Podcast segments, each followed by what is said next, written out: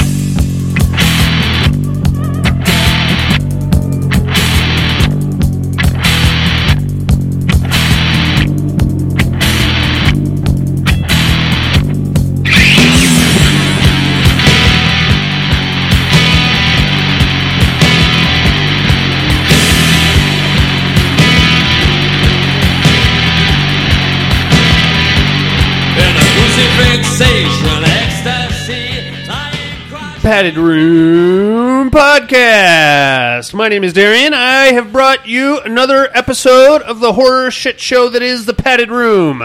Miss Monica is in the house. I am here. How you doing, baby doll? I am here and hot and sweaty. You're always hot and sweaty. Are you actually warm today? Yes. Wow. Yeah. Okay. Look, I don't have my sweater on. That's amazing. I know. Every time I see you, you're bundled up like the goddamn Christmas parade. I know. Everyone at my work was surprised. They're like, you don't have a sweater on. It's menopause. It's menopause, isn't it? You're getting hot flashes, aren't you? I don't know. Like, I'm waiting for it. For what, menopause? Yeah. Like, when is it going to happen? I don't know. I don't know how any of that works. But I know menopause is a thing, and I know you get hot flashes. Yeah. I haven't had that yet. Okay, so well, I'm waiting. If I'm not mistaken, I don't know how any of this shit works, but if I'm not mistaken, after menopause, you don't get your period anymore. Right. So that's something to look forward to. Yeah. But you don't get yours anyway. Yeah. Because you're a vegan. Yeah. Vegans don't get periods. You just you just grow turnips in your backyard. Yeah, exactly. And get all angry about that. Or just plug it with corn. Put a corn cob up there. Oh, I bet that would be weirdly enjoyable, but I'm not going to speculate. It's weird that you should say that, because last night I was laying there and I was just like watching like the commercials that came on, and so I'm like, oh my God, like they've come such a long way, like in pads and like tampons. And she's like, oh, you can get this variety pack. If you need this size, you can have this size. And I'm like, oh my God. Well, I mean, like, you don't want to get bottlenecked into one type of period blocker. But I was like, where was this stuff when I was a teenager? Yeah. Yeah. I don't know. They didn't have that shit. No, you just, had to suffer. You just took a handful of cotton and shoved it up there. Exactly. You know, hope for the best, right? Yeah. Hope I don't foul up another pair of panties. There's a fucking cotton wad. Exactly. Or a yeast infection. I don't know. Yuck. I don't know how any of that stuff works. I don't want to know. It's going to gross me out. We've got the usual shit show to get into here, inmates. We got some horror news, some listener mail. I should tell everybody up front, I did a guest spot on Bill Shetty's show with the Miss Phantom and the 4K revolution that they're doing over there on their feed. Had a good time. We did Bram Stoker's Dracula from 1992. Ooh. Bill did not care for Bram Stoker's Dracula. Why? I can explain. Now, before you get all fired up and you start talking shit about Bill Shetty. No, I'm just like wondering why. Here's the divide, and this is a clear and present dividing line when it comes to Bram Stoker's Dracula from 1992, directed by Francis Ford Coppola. If you saw that before you saw any of the other Draculas, you're going to like that one better because it's horny, is what it is. You know what I mean? A lot of nipples in there. A lot of chesty Winona Ryder writhing around. Oh, it's a romance, which is fun. I dug it. I love it. I love the shit out of it. I saw it before any of the other stuff. But if you saw the other Draculas before you saw that, then you're looking for Dracula to be a fucking prick, which is what he is in like all the other movies, in the original book, in most, you know, Christopher Lee. He's the villain. Dracula's the villain. We don't need to see him falling in love. I know, but I have to admit that I would get turned on being a young girl watching Christopher Lee. I don't understand that. Like, taking a bite. It was like so hot and erotic even back then for me as a kid. So, but he. Okay, It's odd to me that you would get turned on by the Christopher Lee version of Dracula. Oh yeah, I mean, because he was so like seductive. Though. Have you seen the Jack Palance version of Dracula?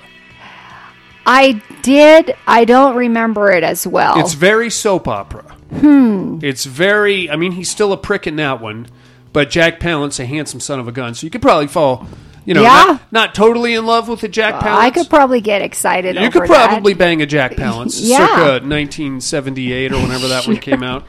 All right. And the other dude that I like. Frank Langella, which I do not. Oh my God. I would never understand. That was the worst Dracula rendition, in my humble opinion, ever.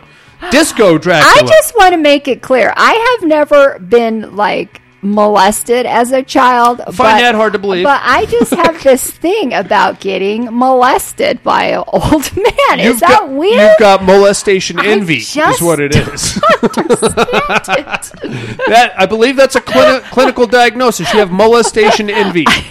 You nasty lady. Wow. We got horror news. We got listener mail. Miss Monica's opinions are not the opinions of the Padded Room Podcast. Wow, we just jumped right into some bullshit. How about some horror news, you crazy bitch? Yeah, people will write us in now. I was molested, and you are insensitive. I didn't even think of that. Who gives a shit? Nobody's listening anymore. Horror news. Hey, you brought your book, which I have bedazzled with my stickers. What do you have for this week's horror news, Kim? Okay, so now Tom Hardy is on the bandwagon, and he has also confirmed the Taboo Season 2 coming out. I love that. And he will be coming back. Did he say where it's going to be? No, we didn't get that far. Okay, I believe Season 1 was FX, wasn't it? Yes, FX. So I'm cool with that. Maybe they pushed the envelope. They pushed the envelope over there on FX. Yes, that's a good thing. So I'm into that. And we saw some stuff in season 1. Yeah, we did. There was a couple of times I'm like, dude, that's your sister. What are you two I also up to? Like that too. I know you do. You nasty. God. Pictures are out already for The Collector 3. Ooh, did you see that? No. Is our guy in it? Yes, he is definitely in it. They haven't released what it's going to be about. Dare I try to get him on the show for the 4th time? You should try. He's been confirmed before. Maybe he'll. And then he just stops answering my tweets. Yeah, maybe. I'm going to hit him up. I'll do it. Yeah, do that. And I don't know if you guys talked about this already. Was the the VHS 94, the possible reboot? Yeah so no. It's on now. Okay. Yeah. Are you into it? Yeah, I'm curious now. I like the VHS franchise, but even I have to admit that last one was bullshit. The Siren. VHS Viral. Yeah, the one with the ice cream truck flying around Los Angeles. Oh, yeah. That was a little silly. The skater kids. Yeah, in the wash. Yeah, blowing up the skeletons. That's really all I remember. Oh, the weird sex thing where the guy opens the dimensional rift in his basement and he meets... oh, that was silly, too. Yeah, and he's like, oh, here I'm looking at myself. I'm going to go bang my other wife in the other dimension. Turns out they have sex a little differently. Yeah. It involves claws and weird penis monsters. It's kind of wacky. Yeah, I don't know. I'll check it out. I love the first one, and I wasn't mad at all at the second one. So definitely worth a looking at. Yeah. Okay. I can't wait. All so right. Yeah, and nice. That's all I got. Hey, are you ready for another David Sandberg movie? You remember this guy? What did he do? He started with a short film that was then adapted into a full-length feature movie, which I believe we've covered on this show, called Lights Out. With Maria Bello. Yeah, Lights Out. Yeah. Uh-huh. He's got another movie coming out called The Culling for Lionsgate. Oh, okay. No plot details or cast so far, but I'm into it. I liked Lights Out. I thought it was great. Too bad he can't cast her again. That Maria would be Bello? Cool. Uh-huh. Why can't he cast her again? Well, isn't she on some TV show now? Probably. She probably thinks she's too good now. Whatever. But, what do you expect? Cool, though. It would be. American Horror Stories. Yes. The anthology episodic situation that we got coming out. Uh-huh. It's going to be a Hulu exclusive. Oh, all right. I'm into that. Good. Because I would prefer to binge watch something like that. Just knock it all out. I still haven't watched Apocalypse. Oh. Or 1984. Oh, you're missing out. I know. I got to get caught up. I don't have any fucking time anymore. Here's a weird story. Michael Keaton is in talks to reprise his role of Bruce Wayne. I knew you were going to say that. In this upcoming Andy Muschietti's The Flash. Oh, you're not into that. No, I liked him as Batman. Right. Yeah. But now I would assume he's like an aged Bruce Wayne, right? Okay. It's like 30 years ago he was Batman. Huh. I'm just trying to picture what he would be like. Would we just see him as Batman in the costume? I don't think he would even be Batman. He would just be Bruce Wayne, I think. I don't know. I'm okay with that, you know? Yeah. I mean, he's obviously not going to be throwing front kicks at anybody. Well, you never know. He's got to be in his 60s, right, Michael Keaton? Yeah. At least? Yeah, and he didn't age very well, so... Well, hey, now. Well... hey, there. He's always had, like, a tough skin look. Well, he has, yeah, and he's got a very small mouth. I've been told I look like a Michael Keaton. No, you don't. A Michael Keaton type. Is what I've been told. He was super good in that movie. What was that called? Pacific Heights? I don't know. With Melanie. I don't remember. You never seen that? I don't think so. Oh, my Pacific God. Heights. Yeah. The one where he's a cokehead? No. I can't remember if he's the neighbor or the tenant. It sounds erotic. They're living in a 2-story building. It's got Melanie Griffith in it. Yeah. I'll look it up. I'll verify it for you. Joel Schumacher has passed away. Yeah, I saw that. He had a good run. He was 80 years old. Yeah, he lived a good life. Lost his battle with cancer. They all do. They always do. Yep. You know, that sucks. 80 years old. That's it. He lived a long time. He did, and he had a good run. My aunt's husband just passed away on Friday from the same thing, cancer. It's a motherfucker, man. Yeah, he was 80 or 81. I'm pretty sure I already have cancer. Uh-huh. I just don't know where yet. You know what I mean? It runs in the family. I know the feeling. I'm hoping for maybe a fingernail cancer. Is that a thing? Earlobe cancer. I'll take that. Yeah, you can get cancer anywhere. I don't want it in the colon. Oh. I don't want that. I don't want prostate cancer. Yeah. I don't want a throat cancer. I don't want that. Oh, that would be miserable. That's the end of this podcast. Tell you that right now. We're not doing this anymore. You don't want to talk with your machine. One of those. Welcome to the Padded Room Podcast. My name is Darian. Let's talk about horror movies. Oh, no. There's some more hate mail coming at us next week. Yeah. Lastly, it looks like The Others. Remember The Others? Yes. It looks like that is being developed into a series. Oh. BTF Media owns the series rights. They're shopping some kind of a script around the different networks. Huh. Okay. That is a pretty good show, the movie. Don't know where we would take it, like in a series format. Would we just dust till dawn it and make... the original movie and span it out over 12 episodes. I don't know, man. I don't know which one. I don't know. Yeah, I think we're finally seeing the end of these horror movie series adaptations. You know what I mean? Because we've seen some fall flat.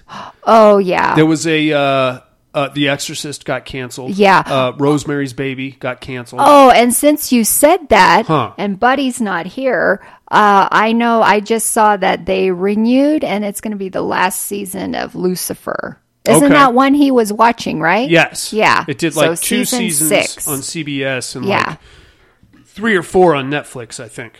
I know. I never got to finish the Omen one. That's another one. And I really liked that one. They just cancel them, dude. They're not doing it. Then don't start it, people. Don't even start with this. What are you doing? Forget it. Forget the whole thing. Mm-hmm. That's all we got on the horror news, baby doll. Let's do a little listener mail. All right. Hey, yo, listener mail.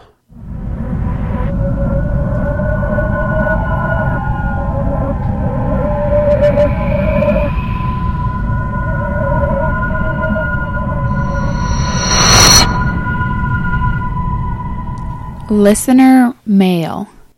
Mm-hmm. Listener mail. I think we have some Terradome votes coming at us this week. Oh, nice. Yeah. Yep. Oh, we got a crap ton of voicemails here. Let's jump right into the thick of it with getting down to Sydney, Australia. Here comes Tim. Hi, Tim. Tim's in the house. Who is in the house? Yes.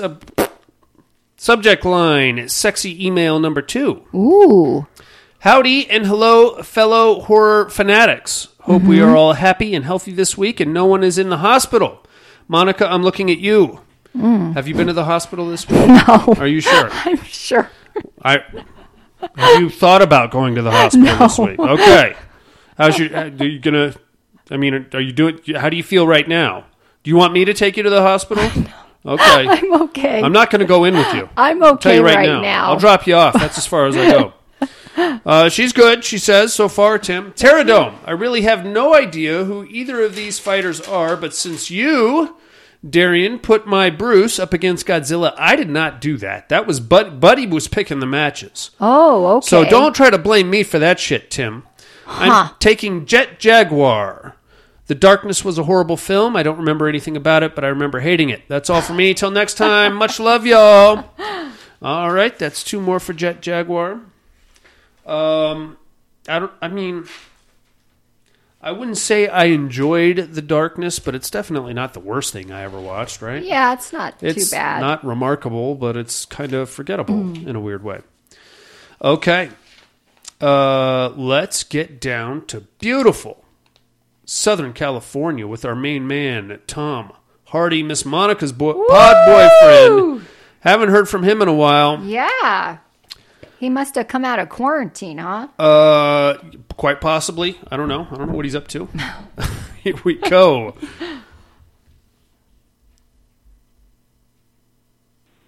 Hey-o.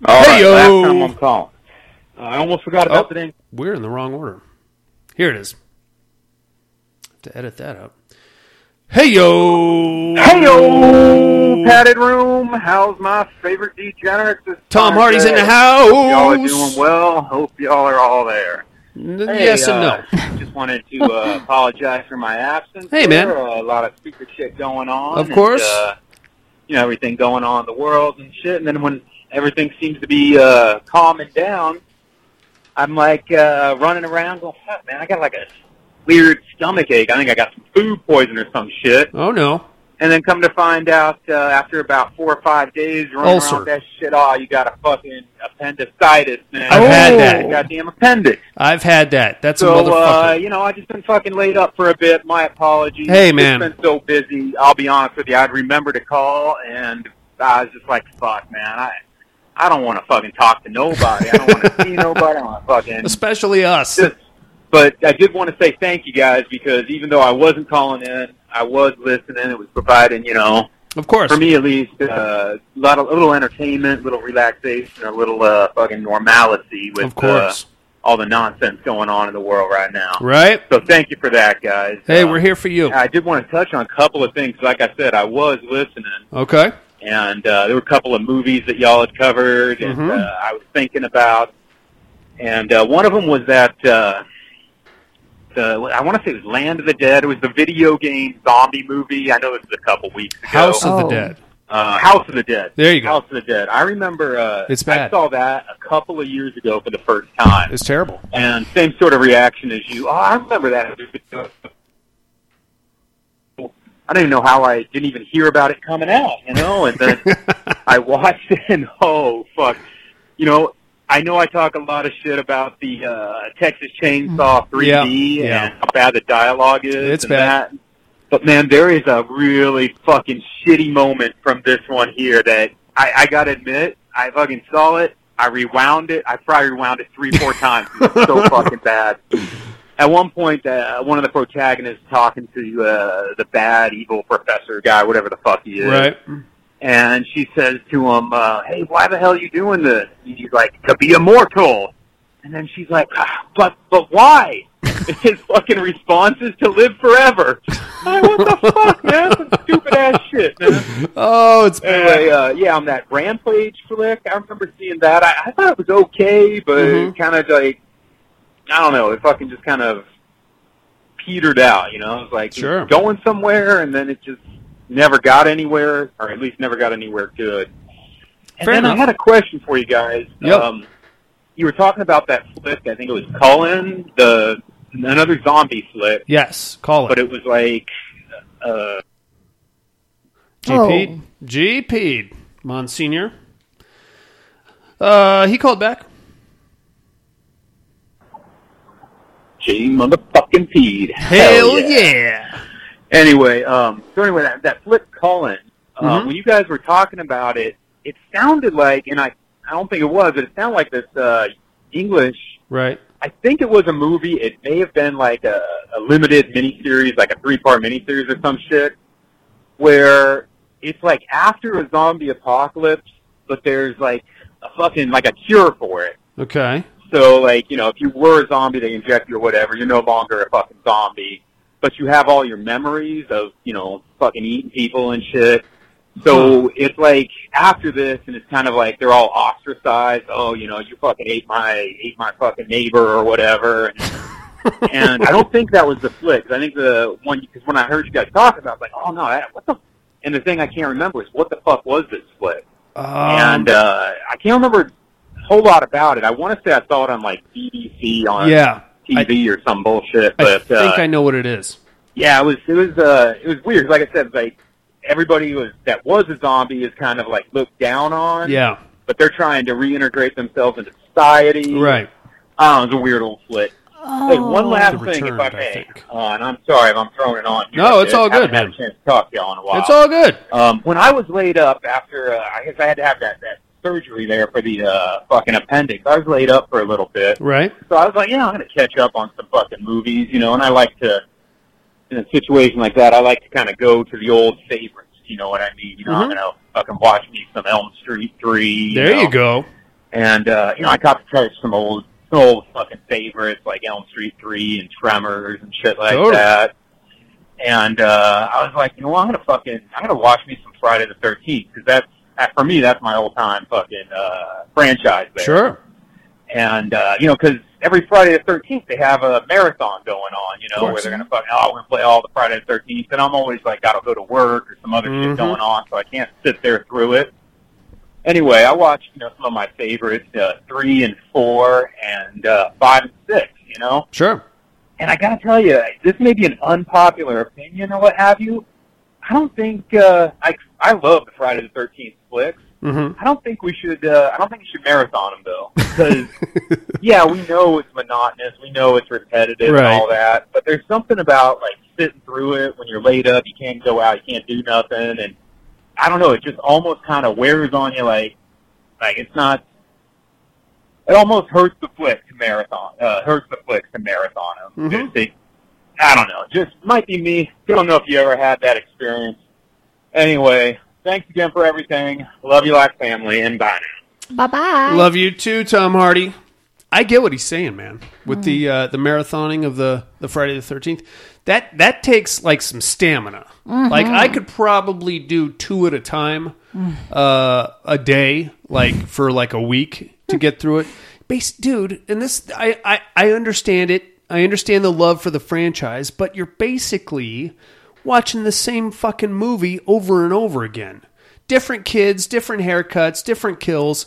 Same thing happens. Yes. You're all going to get thrown into a meat grinder. Mm-hmm. One of the slightly less hot chicks is going to somehow emerge to be the hero, and that's your fucking movie. It's fun. I love it. I'll watch it all the time. maybe one at a time over the span of 12 days or so. Oh, you know? What do you think? Marathon? No. Can't do it. No. Can't do it. Especially like if you're going to do a deep dive and you're going to start at number one. Now, watching it now in 2020, you're going to watch... I've done it, man. I watched it like 3-4 years ago and I was like, this is some dumb shit right here. What the... How long has Crazy Ralph been standing in that closet? What the fuck is going on at this camp? Never mind the murders. This is some fuckery going on here with these nutsacks. There's certain movies I could see myself doing that. Like, I could probably sit through all 3, 4 Cabin Fevers. Oh, God. Yeah. Okay. I could sit through that. I could probably do Dead Snow. No problem. There's only 2 of those. Yeah. I could do that. But I don't think like these long ones. I was going to do The Thing, but I remembered. That's only 3 movies. Yeah. I don't want to see the last one. Why not? Because I've seen it enough, and it is creepy. That monster in there creeps me out, but I don't enjoy it as much as the original. The Kurt Russell one. Okay. Yeah. I get that. Because I was going to do that one first and then do the Kurt Russell one. Okay. But I ran out of time on Monday. That's fine. Yeah. I think if I had to pick a franchise to marathon that I think I could marathon and watch start to finish... in like a, I don't know, probably a 48-hour system, I probably go Saw. Because the way Saw keeps bringing it back and the timeline and the perpendicular situations. Yeah. And that one has different kills in it all the time. It does, yeah. And the killer, you're not always looking at the same killer. Mm-hmm. It switches from Tobin Bell to Shawnee Smith to that other dude. Yeah. So, there's some variation there. Friday the 13th, man. I love it, don't get me wrong, but it's the same goddamn movie over and over up until you get to Manhattan. And even then, it's the same fucking movie. It's just you might turn into Jason by the time you're done watching. You might, man. You might have enough. You'd be like, that's it. That's need it. A fucking mask and a machete. I'm done. Can't do this anymore. All right, then. Thank you very much for calling. Oh, he called back one more time. Let's see what he has to say this time.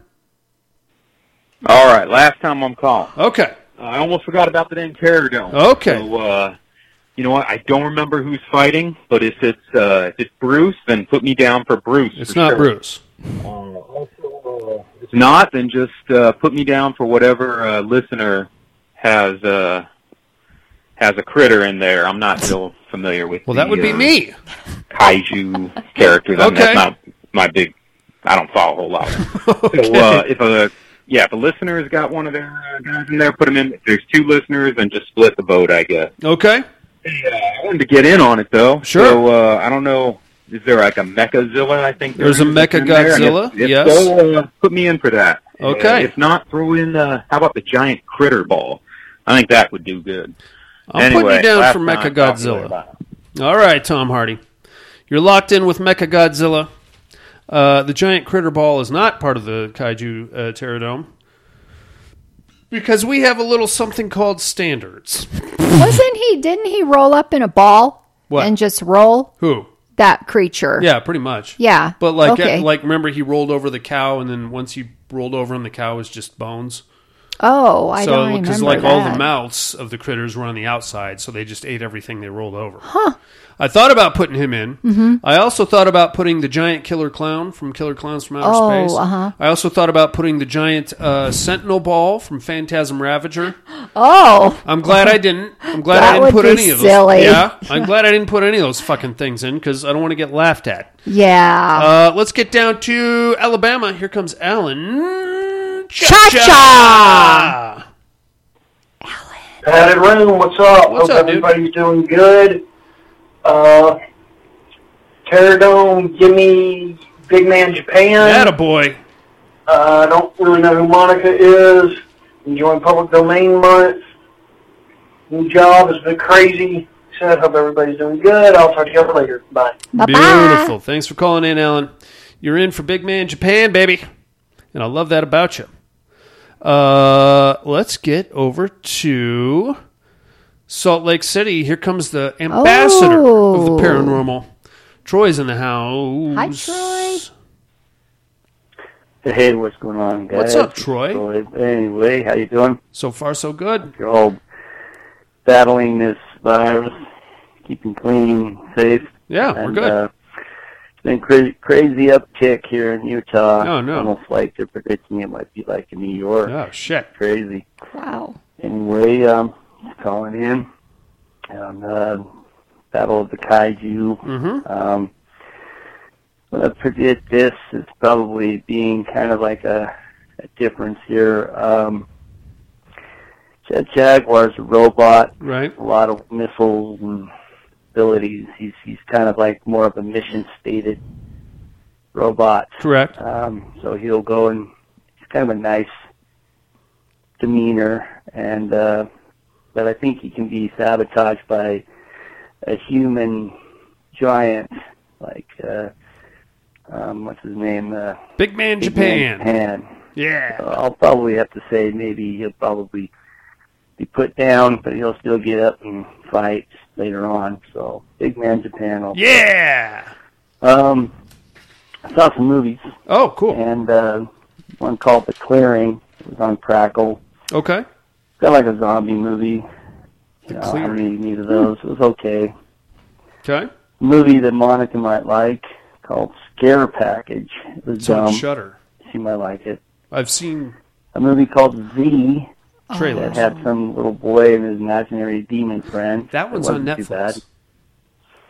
And he should have left with the Kevin Bacon movie. I'm looking forward to that one. Cool concept of a haunted house. It's just not a very good ending. I read the book. Beelzebub. It's like a Spanish. Yes, that's a good one. Possession movie. I love that one. It's pretty weird. Yeah. Anyway, I'm going to probably be at GP and tell you a tale about the Flight 401. Okay. I'll be back in a minute. You got it. As you can imagine, he did call back. Have you seen Beelzebub yet, Monica? That's a pretty good show.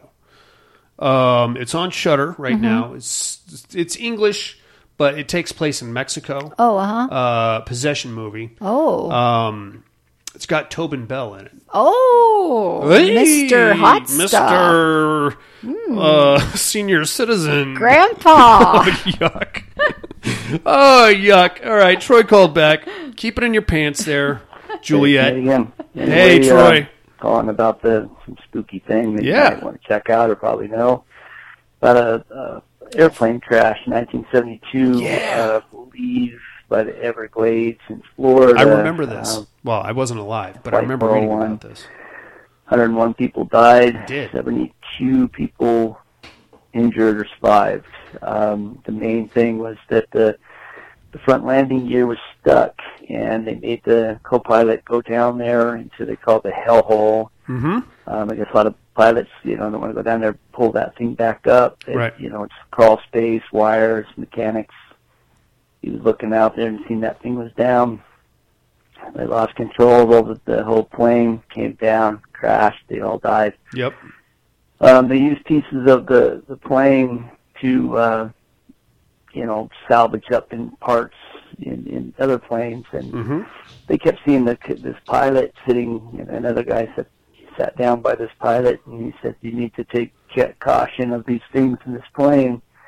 It could be dangerous. And when he went to go alert that, he said, that man over there, no, pilot's not there anymore. And I kept seeing faces in the oven and just a lot of things, that could happen. So they just took caution and said, let's take those parts out of the plane and do them with newer parts and never see the ghosts again. A lot of the people that were working for the airlines had to go through psychiatric, help of being like, hey, you're crazy and you've been on the flights too long and help. So a lot of crazy stuff. It's got a movie for it and documentary. So pretty interesting. Anyway, I hope you guys are doing all right, and talk to you later. Beautiful. Thanks for calling in, Troy. I've got a documentary for you, sir. We'll get into that and what are you looking at. But I've actually read a book about Flight 401. It's pretty gnarly, dude. So what happened was the landing gear was stuck, and they sent the co-pilot down there you have to manually pull it up. But on his way down, he bumped into the it was some kind of a trajectory thing. And he went down there to pull the landing gear up, and he couldn't do it. So he called the pilot down to help him. So the pilot, both the pilot puts it on autopilot, not knowing that the co-pilot hit the trajectory thing on the way down. So they're both below the cockpit working on this fucking thing. In the meantime, the plane is steadily going down and down and down. And like air traffic control is trying to get a hold of them, tell them, hey, what the fuck are you doing? And they're down there trying to get the goddamn landing gear up, and then kaboom, right into the Everglades in Florida. Wow. The original airplane, I believe, was somehow repurposed and sent to England. I think it was Delta Flight 401. I could be wrong about that. But yeah, all kinds of weird shit happening on that plane. Wow. Eventually, it got decommissioned, parts out. And then, like, the shit just followed the different parts. The weird sightings and the ghosts and all that shit. It is nasty, man. 1972. Wow. I got goosebumps. It's fucking freaky. Wait till we get to what are you looking at. I'm going to give you a whole new set of goosebumps. In the meantime, kiddo, do you have anything for Troy, Alan, Tom Hardy, or Tim? Thanks, guys. Thank you, guys. Hope everybody's doing good. Yeah. Thanks for placing your votes, too. Absolutely. Hope nobody got any weird sickness or anything else weird going on. In the meantime, we have a movie to get into, Miss Monica. Yes. You ready for this? Yep. That thing's alive, sir. I saw it. I shot at it. I hit it. I know it. Nothing happened. It just kept coming at me, making a noise like I can't do it. Captain, it was awful. You could have seen those hands and those eyes. Captain, you've got to do something about it. You've got... Is it human or inhuman? Earthly or unearthly? Baffling questions, astounding questions that not even the world's greatest scientific minds can answer. Gentlemen, do you realize what we've found? A being from another world as different from us as one pole from the other. If we can only communicate with it. See? What happened, Doctor? In the greenhouse, I was working. I couldn't see. Yeah. Then a blast of cold air, and I heard Olson scream. Come here. Get in the corner. Now hold this in front of you. Stay by the light switch. 1.9. Needles hit the top.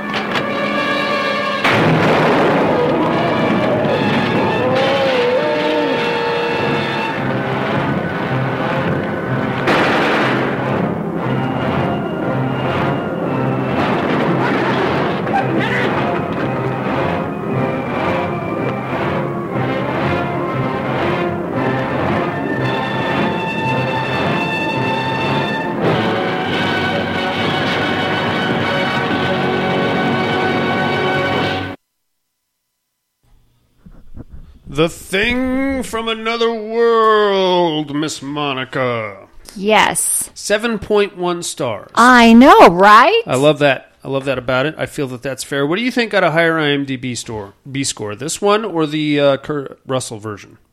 I think this one. I'm gonna check it right now. Find out. You want to put some money on it? No. $5. We can put a bottle of booze on it. Bottle of booze? Okay. Okay, you're taking this one? I'm taking The Thing from the original. Yeah. Okay.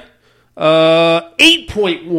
Wow. The Thing. John Carpenter's the classic. You owe me a bottle of booze. Wow. Well, then, how about that? Huh. Woo! Jameson? Well, yeah. Okay. I have refined taste. Oh, okay. Young lady, and I only drink the best. This one is directed by Christian Nyby, written by Charles Lederer. 7.1 stars IMDb. Stars Kenneth Toby, Margaret Sheridan, and James Arness. Not Irma Gersh. This is a different guy. It's from 1951, dude. This is the original version of the original screen adaptation, I should say, of Who Goes There, which is a short science fiction story that was published, I believe, in the 1920s. And it was adapted to the screen for The Thing from Another World and then remade by John Carpenter in 1981, I believe, as The Thing. Nice. Now, this one is a bad motherfucker, ladies and gentlemen. And there's some key elements here. Have you ever read the short story? No. Me neither. I need to fucking do that. But from what I gather, the short story is much more in tune with the John Carpenter version. Okay. So as far as like the monster being the shapeshifter and we never know who the monster is and things like that. In this one, Not so much. In fact, the monster, to me, somewhat resembled a carrot. Right? A little bit? A little bit, since you said that. I mean... a little bit of that and a little bit of Frankenstein. Yeah, like a lot of standing around from the monster. You know, especially like towards the end when they lay the trap and he comes in. Oh, yeah. He just comes in, grabs a 2x4, hangs for like 4 minutes. Everybody's like... Is he going to come get us, or what is going on? All right, so we start off in Anchorage, Alaska, and what we have here is a Air Force base, military base, with an officers' club, and we're going to meet our protagonist, a Air Force captain by the name of Pat, and his two servicemen, lackeys, I guess, for lack of a better term. We have his navigator, Mac, and then his co-pilot, whose name I forget. And I love these three guys, and I love the way you can tell they've been together for a while, because there's a lot of comic relief between the three of them. Oh, yeah. And that's something I think that was missing from the John Carpenter remake was there's no comedy in that one that I'm aware of. I mean, is there? There's like some you know, shit talking amongst the yeah, the guys, I didn't really think they liked being around each other. Not at all. Mm-mm. Not. I think that they're one bottle of booze away from a full-on bar fight. Yeah. But these guys get along together. They're playing cards, and then we're going to meet a fourth guy by the name of Scotty. Now, Scotty's position in this whole situation is a little strange to me. Scotty is a reporter, and he has also been hanging with Pat and Mac and the other guy for quite some time. So I'm feeling like he might have been embedded with them, possibly during the Second World War or something, because they're talking. They've got stories about Okinawa and Akron and different chicks that they banged, and we get a little repertoire amongst these four dudes as they're playing cards, and Scotty's like, well, I'm going to get a story out of you guys yet. And I'm like, not so fast, Scotty, not until the Air Force okays you prick. So we're getting the feeling that these four guys are well acquainted, they're good friends, and they hang out a lot.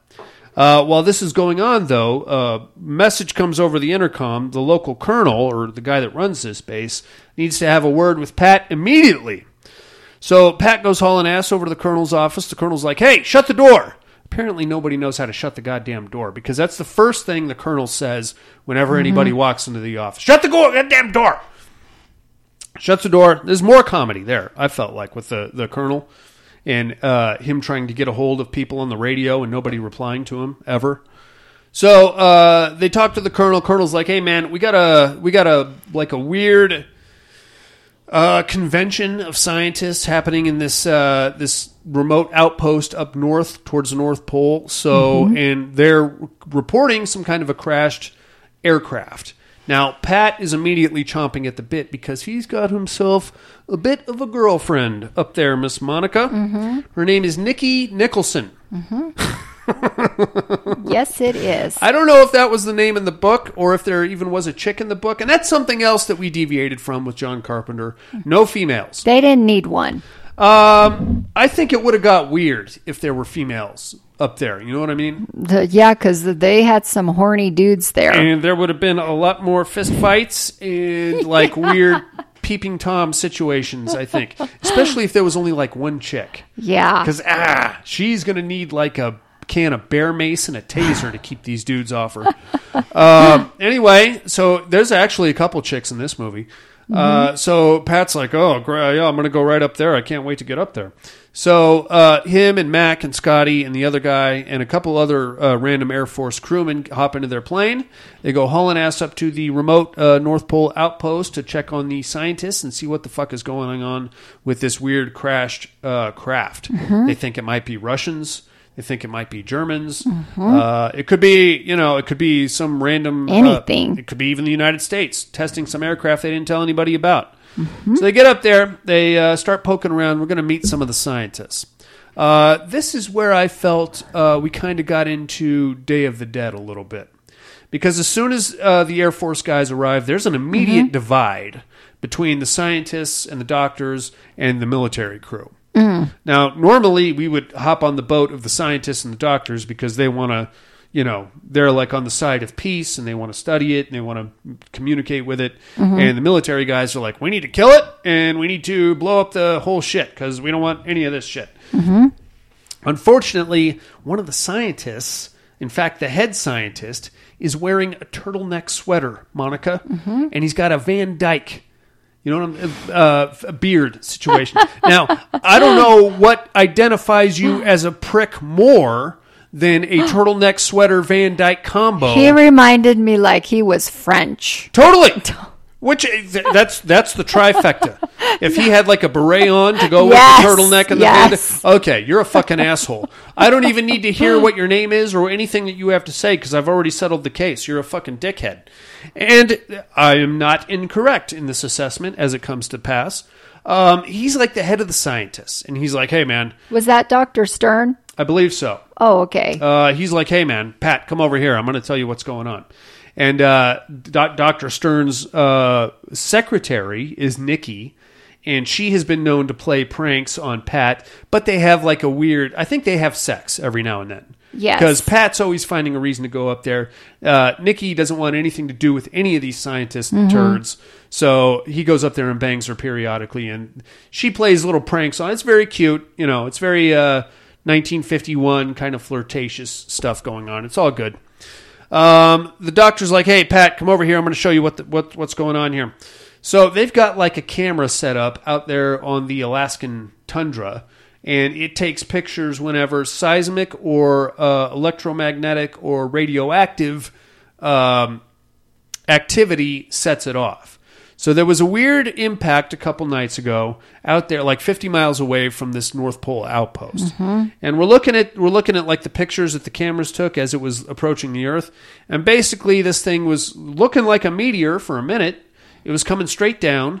And then right before it hit the ground, it made like a sharp left turn and started shooting across the tundra. And then it finally like came to a skid stop 50 miles away from where the outpost is. So they're like, "Dude, we need to check this shit out. If it's the Ruskies, then we need to know what they're up to. And if it's not, then I don't know, but we still need to go fucking figure this shit out." So Pat's like, "All right, saddle up, men. We're going out there." So the doctor, the reporter, who's like, I got a hot story here. I'm ready to go. His crew and a couple of the other doctors and a couple other military personnel hop in the plane. They go shooting out across the tundra. They come to the crash site. Now... these guys cannot fuck anything up any worse because they are the masters of fucking shit up. So they come to the crash site and they're like, "Oh shit!" You see the big skid stop mm-hmm. followed by the crater where it finally came to rest there in the ice. Unfortunately, in the day or two that it's been sitting out there, the ice has reformed over it and made like a nice what would you call like a fucking shelf of ice, just buried this thing under ice. Mm-hmm. So that sucks. The weird, like, not the tail fin, but like there's like a fin coming out of this thing, sticking out of the ice. Like, there it is. So they go over there and they immediately, one of the military guys has a Geiger counter and that thing starts just flying off the hook. Whoa, beep, beep, beep, beep, beep, beep, beep, beep. So he's like, "This thing is highly radioactive. Let's see if we can't get it out of the ice." So they go to the plane and they get some thermite bombs because they're going to blow the ice up around it. I'm sure this is going to work out perfectly, Monica. So they set up the first bomb and they're like, "Well, why don't you go ahead and set up another bomb about 3 feet away just in case that first one doesn't do the trick." "All right, sure, let's do that." So they set up the first bomb and the second bomb, then everybody kind of gets out of the way. And they surmised, looking at the way it looks under the ice, that this thing is, in fact, a flying saucer. Mm-hmm. So, holy shit here, kiddo. We have a genuine extraterrestrial on our hands. Set up the first bomb, set up the second bomb. Everybody jumps over a snowbank, getting ready for detonation. Blow up the first bomb. Kaboom! And then they kind of look at it for a second, and then kaboom! The second bomb goes off. Mm-hmm. Well, fuck. Mm-hmm. You just blew up the first spaceship ever confirmed to land anywhere on this terrestrial Earth. Yeah. And by blow it up, I mean you blew the fuck out of it. It's done. Mm-hmm. It's like a handful of dust blowing in the Arctic wind. So they're like, "Oh, shit." Mm-hmm. Boy, did we fuck that up. We are going to be in so much trouble. What did they think was going to happen? Well, it's only going to get, I mean, as far as like stupid mistakes that people can make, it's only going to get worse from here, kiddo. So they're like, oh, God, that was stupid. Why did we set up that second bomb? Why did we set up the first bomb? That was a pretty dumb idea to begin with. So they're walking around like the wreckage, trying to see if there's anything that's like remotely salvageable. There's nothing. It's like a handful of space dust at this point. Pretty soon, beep, beep, beep, beep, beep, beep, beep. The guy's Geiger counter starts going off again. He's like, hey, wait a minute. What's going on here? So they start following the beeps, and like 3 or 4 meters away, they come to another spot in the ice. They look down. Fuck me. There is some kind of a organism that was thrown from the crash and is now frozen in the ice. Mm-hmm. And one guy's like, I'm going to go get some more bombs. And everybody's like, don't go get any more fucking bombs, you asshole. Mm-hmm. We're going to cut it out of the ice. We're going to take it. We're going to put it on the plane here. We're going to take it back to the outpost where we can hopefully get a hold of somebody and they can tell us what to do with it. So they do just that. And that's a pretty good idea. They cut it out. They bring it out in this big block of ice. And they put it on the plane. They take it back to the outpost. They're like, hey, dude, we got a fucking frozen alien in this giant popsicle over here. Mm-hmm. We need to... I don't want that thing running around. I don't know what kind of germs it has. I don't know what kind of germs we have that may affect that, which is a good idea. Does it even breathe oxygen? I don't know if it's even alive. Is it alive in there? Who knows? Let's keep it in ice. That's a great idea. Let's keep it in ice where it's like... in this giant block, we know where it is. We know it's not going to hurt anybody. That's where we can't hurt it either. Let's keep it in ice. It's going to be great. The scientist, the fucking Van Dyke guy, Dr. Stern, is like, I want to... Actually, Carrington. Carrington. Yes, that's right. That's the right one. Dr. Carrington's like, I want to try to communicate with it. We need to thaw it out and speak with it immediately. I'm going to use... You expect it to speak English, you jackass? Yeah. Is that what you expect? Is that what you're really thinking? What are you going to do, right? Draw little stick figures and figure out? No, forget it. Pat, thank God, is thinking with his head on his shoulders. He's like, dude, nothing good is going to come out of that. So let's just chill it on ice. We're going to put it here in your garage. We're going to break out the windows. It's going to get cold as fuck in here. I'm going to post a guard in here to make sure nobody gets creative with it. And as soon as we can get somebody on the radio, we'll take it from there. We'll get some kind of direction as to what we're supposed to do. Naturally, we're in the middle of this Arctic storm. And not to mention, we have a highly radioactive creature in our garage here, so the radio isn't working. We're getting muffled transmissions from HQ, which is basically asking why we're not communicating, even though we're trying. And we have no way of getting a hold of anybody. We're hoping that once the storm passes, we can talk to somebody, give us an idea of what's going on. By the way, we also cannot fly the plane in this storm. It's going to fuck us all up. So now we're trapped here with this fucking thing. Now, we got the military personnel. They're going to post guys in 4-hour shifts, and that's a great idea. Mac, who is the navigator, who is my favorite character of the movie, and I like to think that MacReady was actually somehow... That's what I was thinking during the whole movie. Mac, I was like, oh, I like how they kept Mac in the other movie, too. Yeah, I like to think that John Carpenter also liked Mac and thus decided to name the dude John Carpenter MacReady, or Kurt Russell MacReady. Mm-hmm. But regardless, Mac has the first shift, and he's like, all right, it's cold as fuck in here. I'm going to bring my cold weather gear. I'm going to sit here with this alien thing. It's all good. The next guy, who was the Geiger counter operator, is about to go in, and he's like, hey, he's in there for a few minutes, and he catches the captain walking by, and he's like, hey, captain, look, man, that thing is freaky, and it's kind of giving me the heebie-jeebies. How about 2-hour shifts instead? The captain's like, you're a pussy, but all right, you want a 2-hour shift? I'll give you a 2-hour shift. So he calls the next guy in. Mm-hmm. I don't know who this dude was, but he was an even bigger pussy because he gets in there and he starts looking at the alien. Alien's frozen in a giant chunk of ice. Mm-hmm. And it looks vaguely humanoid. It's a lot bigger than a guy. Mm-hmm. But, you know, it's got like 2 arms, 2 legs, and a head and stuff. And he's like looking at the alien, and the alien's frozen. And he's like, whoa, forget it. This guy's looking at me. So he takes an electric blanket, Monica.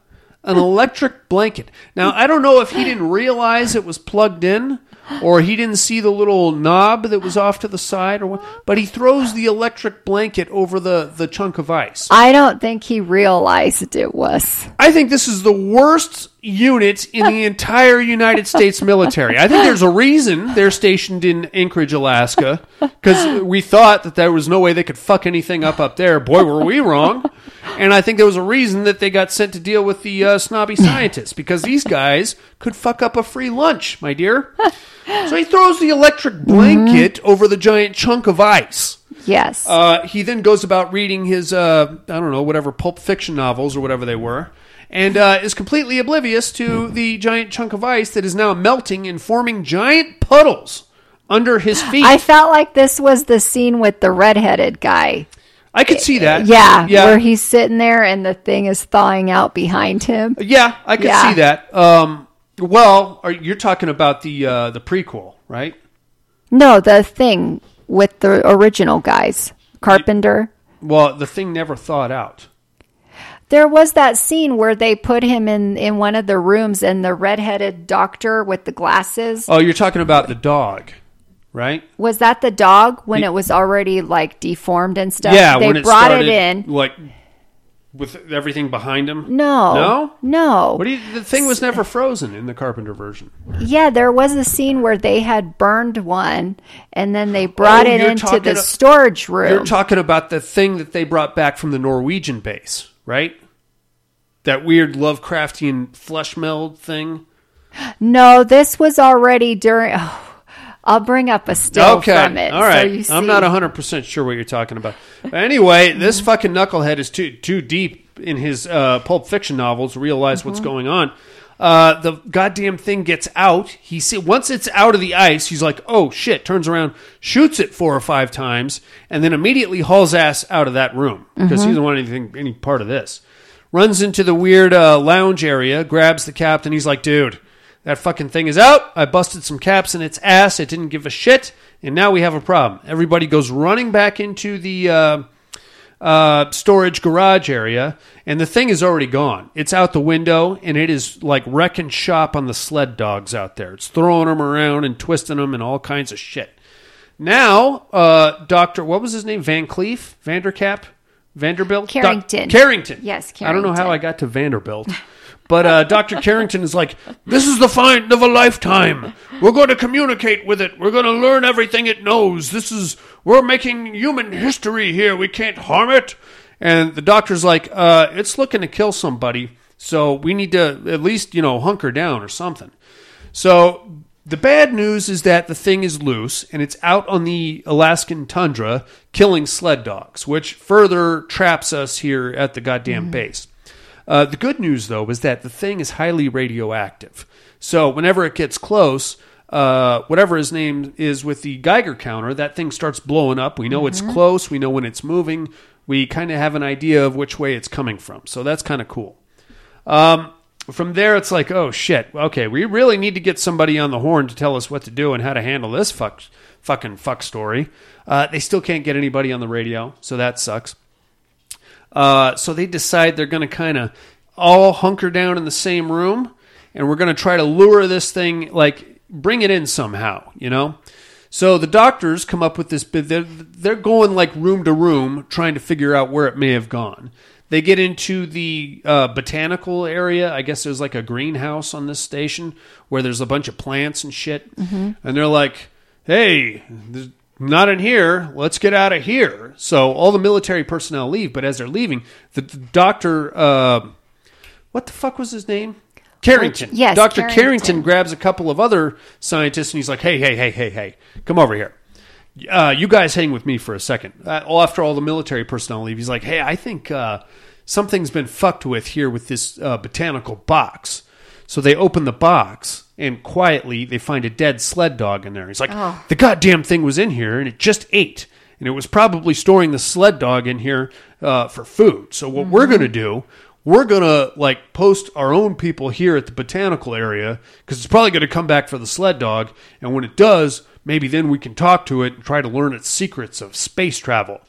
All right, well, you guys are doctors, and still lost to me on how you plan on communicating with this thing.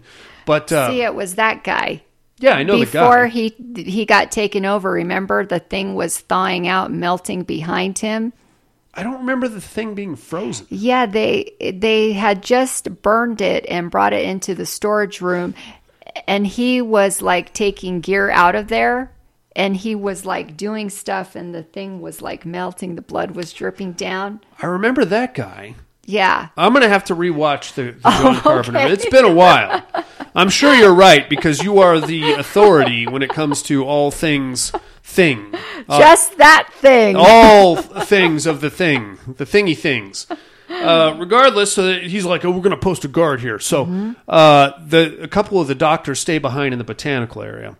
The military personnel, along with the couple of young ladies that happen to be up there, all go back to the lounge area, and they're like, we're going to wait here. And the goddamn thing is just going to have to wait for us because we're not going out there. It probably wants to kill somebody.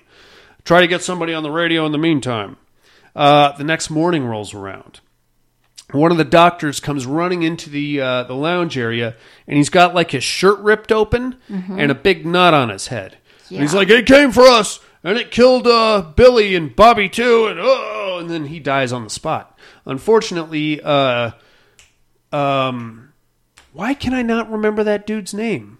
Carrington. I keep going back to Vander something. It's the Van Dyke is what it is. It's telling me Vanderbilt. Or some shit like that. Unfortunately, Carrington was not one of the doctors killed by the thing. He's still alive, and he's still a fucking asshole. The captain, Pat, is like, okay, we just went from like a search and assess mission to we need to hunt this fucking thing down and kill it. The other military guy's like, Captain, we can't kill it. I shot it 4 times, point blank range, center mass. It didn't do anything. And that's when Carrington comes in. He's like, well, it's because it's got the cellular structure of a plant. And, you know, that's how we're going to... So they all go running back to the botanical area, hoping to catch this thing fucking feeding on somebody or something. They get there just as the thing is coming out.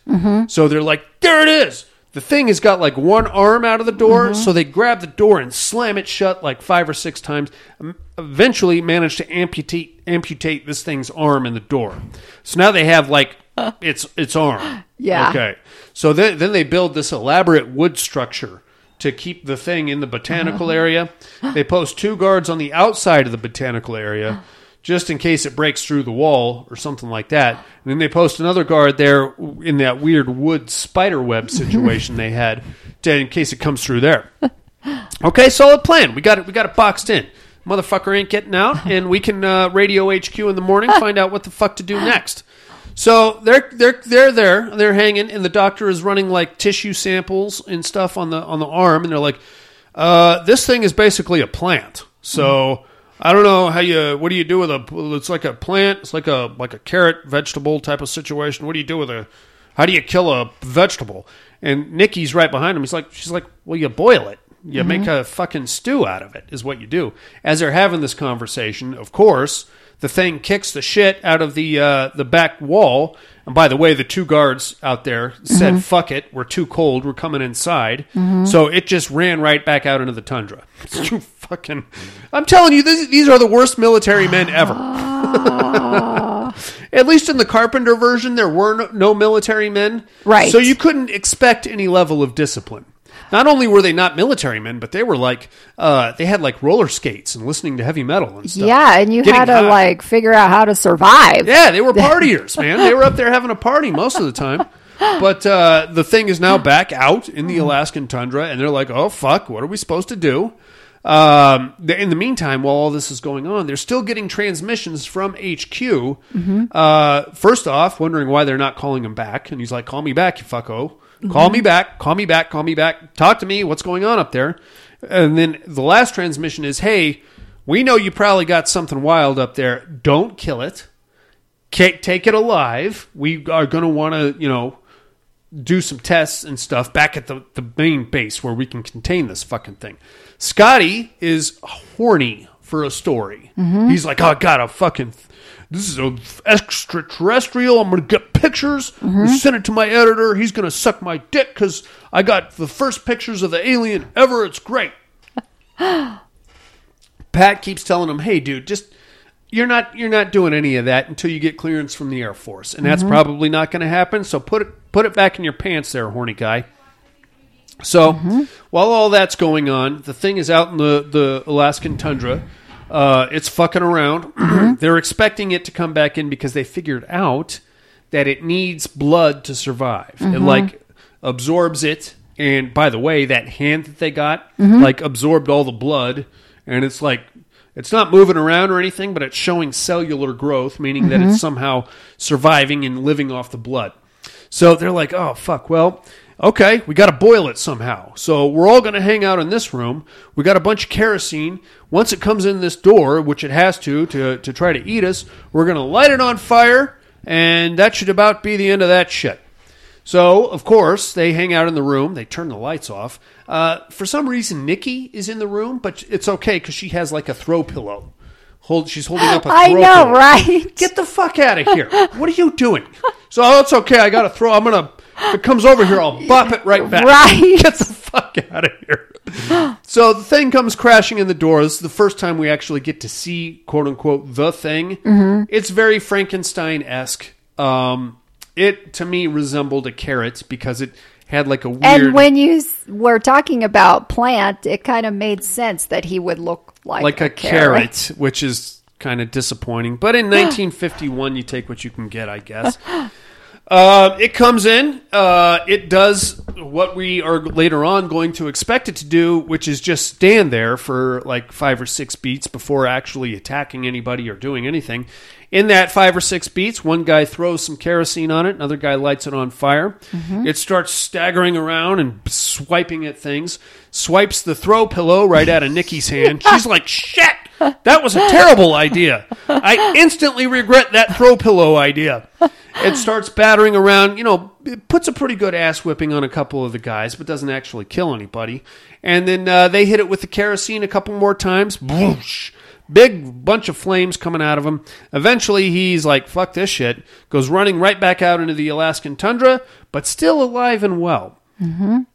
Little burnt, little pissed off, little worse for the wear, but this whole kerosene trap did absolutely nothing other than piss it off. Yeah. So again, we're dealing with the worst unit in the military.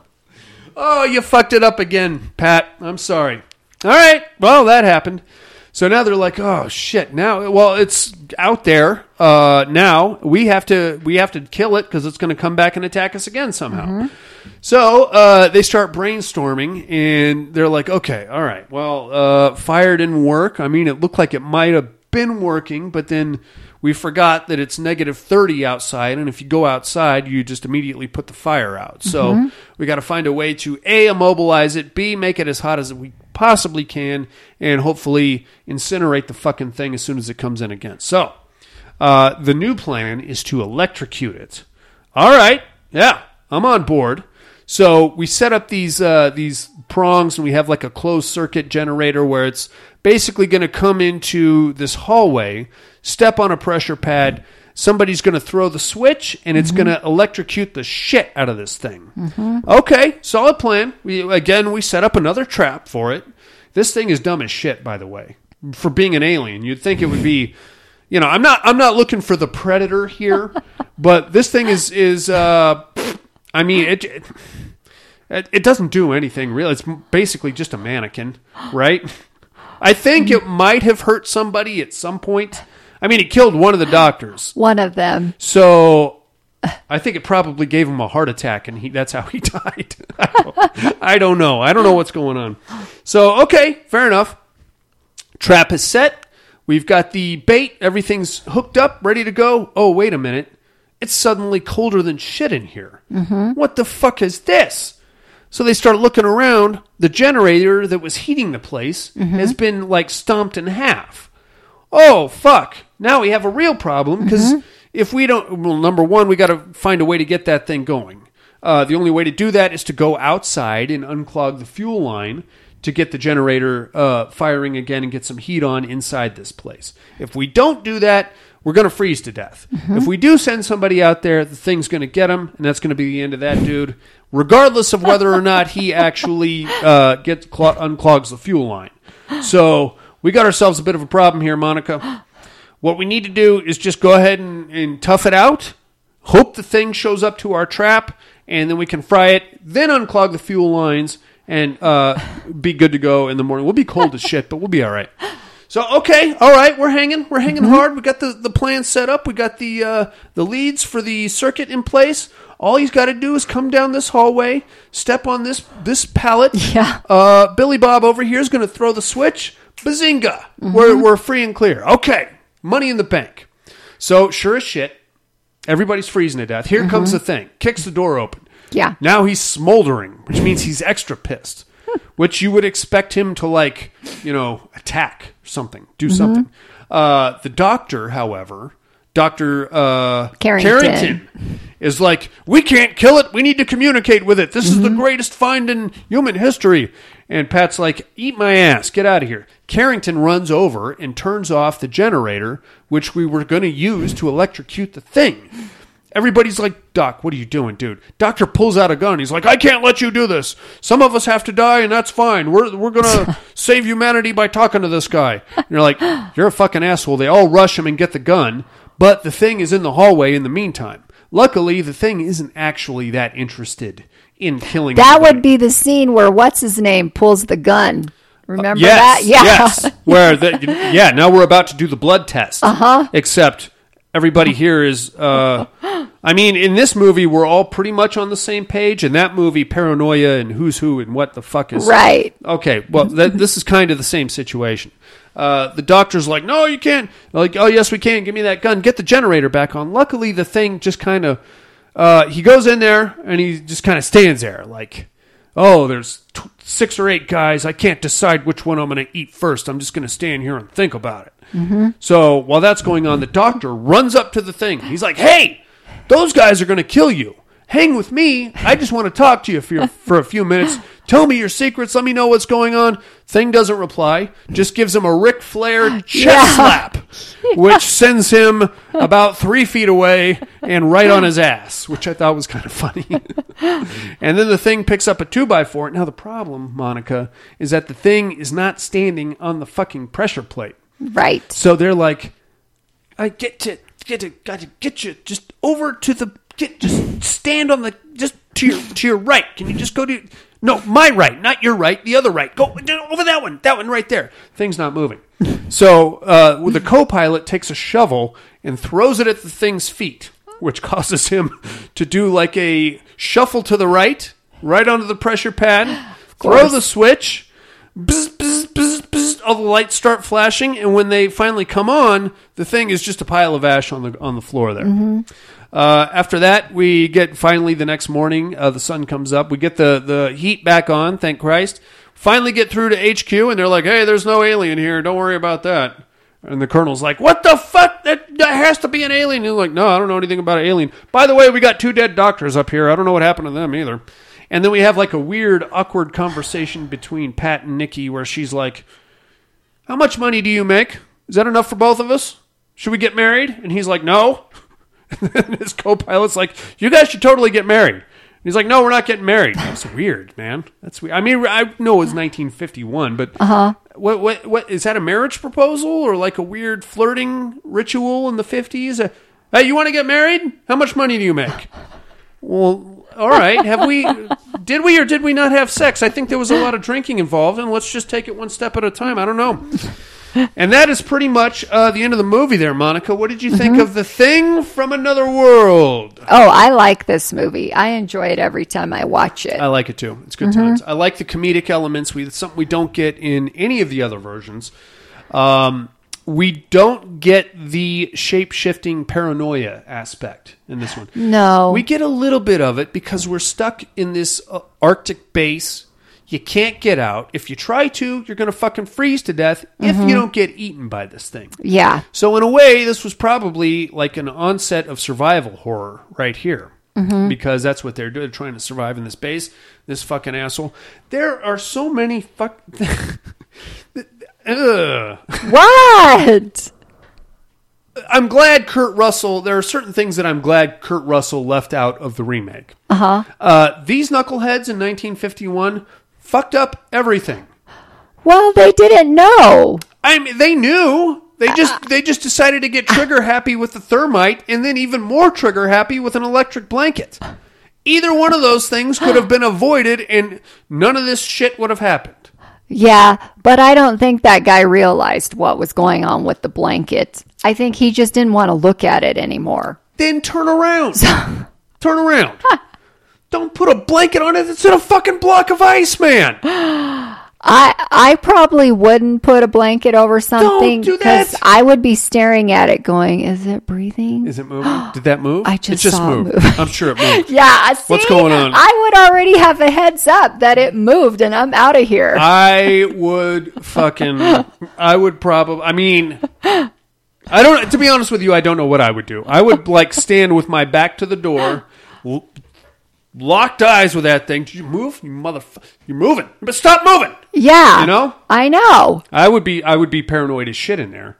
But I would probably maintain eye contact with it the whole time. Yes, exactly. If it does move, mm-hmm. I want to know about it. Yeah. You know? You want to see it move. I don't want to see it move, but if it does, it's not sneaking up on me. I'm going to tell you right now. Exactly. And if that fucking block of ice starts to melt, oh no. No, no. Yeah. Put it outside. Put it outside somewhere. It'll freeze out there. It'll keep it nice and cold. Fuck that. I think I figured out.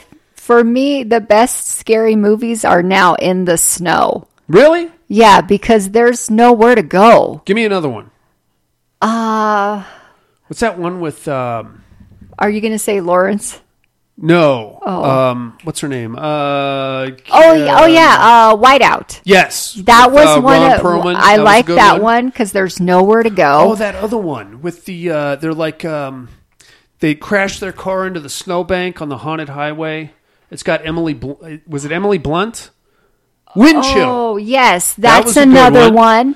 There, I think there's The Shining. It's The Lodge to me. The Lodge. You didn't like The Shining, which I don't understand. The other one that you guys don't all like is the Gray. I wasn't mad at the Gray. That's another one. I just think the snow movies are you're really fucked. You are fucked. The one on the Frozen.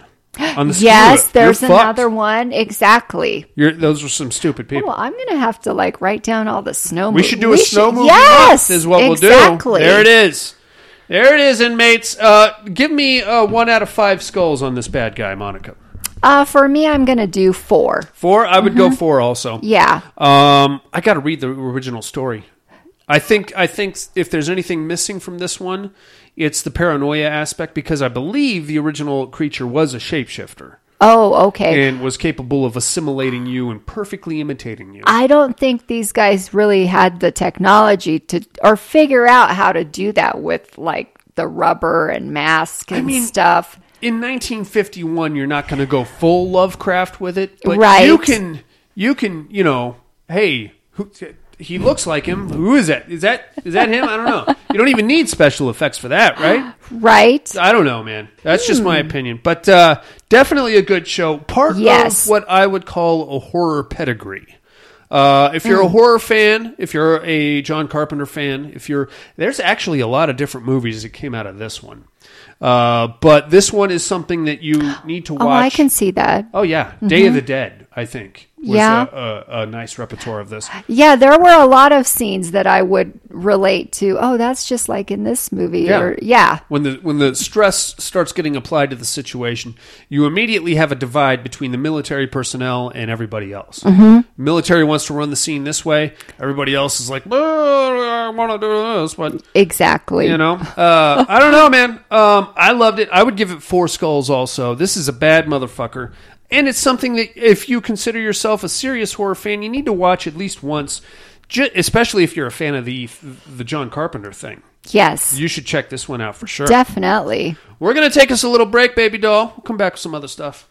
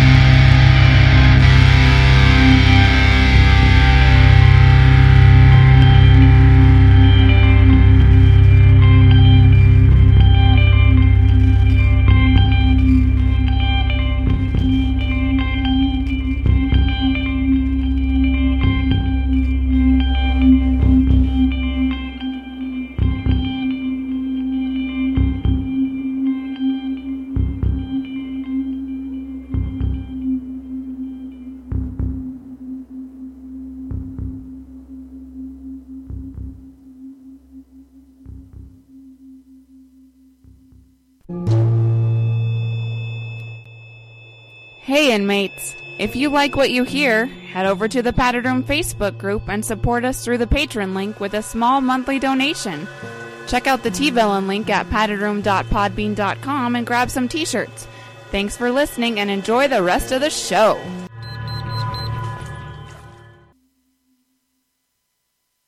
And we are back.